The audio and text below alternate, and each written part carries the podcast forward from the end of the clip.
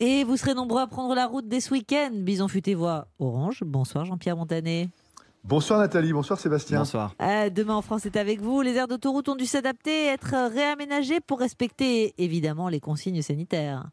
Exactement, 637, hein, c'est le chiffre du soir, hein, le nombre d'aires de repos sur les 10 000 km de voies rapides et d'autoroutes. La hantise des sociétés qui les gèrent, c'est qu'elles se transforment en clusters.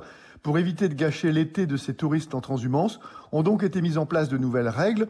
Port du masque conseillé à l'extérieur, mais souvent obligatoire à l'intérieur des stations-service et des restaurants.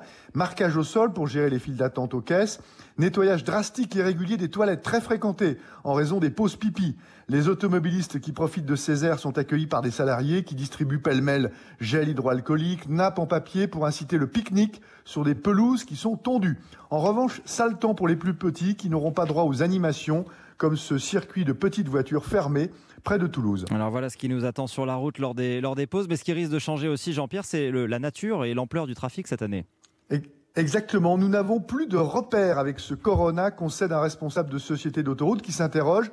Bison futé va-t-il voir rouge cet été? Le trafic sera-t-il aussi dense que d'habitude à cette époque? Ou sur la 7 à Orange, hein, on voit filer quand même 150 000 voitures par jour. Pas sûr d'atteindre un tel niveau en 2020, même si les Français délaissent le train. Hein. deux fois moins de rames dans, deux fois moins de monde dans les rames en ce moment et plébiscitent la voiture. Hein, les ventes sur le marché de l'occasion explosent avant l'été. La grande incertitude concerne les touristes étrangers. Vont-ils ou non bouder la France? Une clientèle guettée avec beaucoup d'impatience depuis le 1er juillet, jour d'ouverture des frontières, car crucial pour le chiffre d'affaires de ces aires de repos.